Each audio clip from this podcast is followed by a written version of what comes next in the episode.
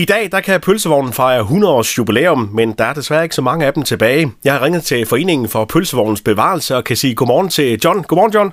Godmorgen. John, du er selv øh, pølsemand i, i København. Hvordan har pølsevognen det her i 2021?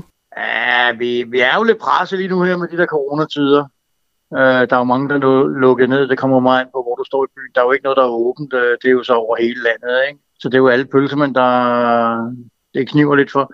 Men uh, jeg tror, der er en uh, god fremtid, hvis uh, pølsemændene gider optage det. John, er der sådan en, en optegnelse over, hvor mange pølsevogne, der er tilbage i Danmark? Nej, men der er cirka 30 stykker tilbage her i København, ikke? hvor der var 700 for i 70'erne. Ikke? Så man kan godt sige, at det er lidt nedadgående, ikke? men øh, det er på vej op igen. Hvad kendetegner en rigtig pølsevogn? Ja, en rigtig pølsevogn, det er de, der laver pølser, en rigtig pølse.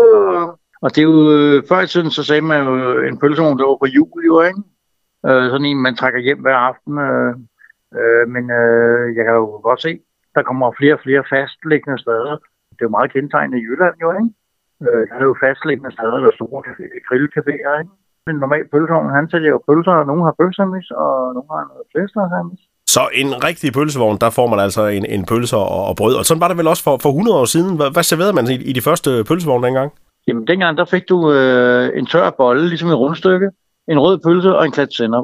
Øh, hvis man tænker på, øh, da pølsevognen startede op, der var det jo for, at du skulle være invalid eller noget for at få pølsevogn, ikke? Og så fik du det som en, øh, et supplement til din øh, pension.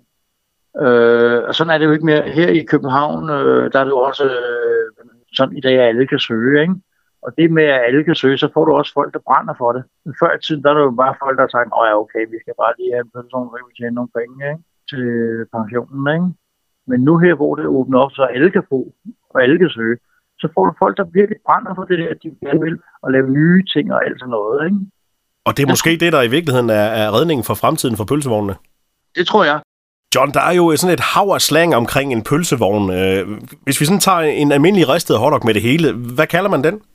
Hos mig kalder man den hotdog ristet. der er ikke så meget slang hos dig. Det, det, det har aldrig været mig, det der pølseslang der, vel? For det hvis lille Peter, han står på fem år, og gerne vil øh, sige, der skal tårne eller et eller andet, og så giver du ham noget. Men det er ikke det, jeg vil have. Så bare snak dansk. Så, så det er sådan på vej ud, det der med at kalde, kalde pølserne alt muligt mærkeligt? Ja, for det er hver hav deres... Øh, og så er det jo ikke det, jeg mener. Hvor fanden skal jeg vide fra, hvad du mener, man, når du ikke snakker dansk? så det er forskelligt fra, fra, fra pølsevogn til pølsevogn, hvor man kalder de forskellige produkter også? Ja.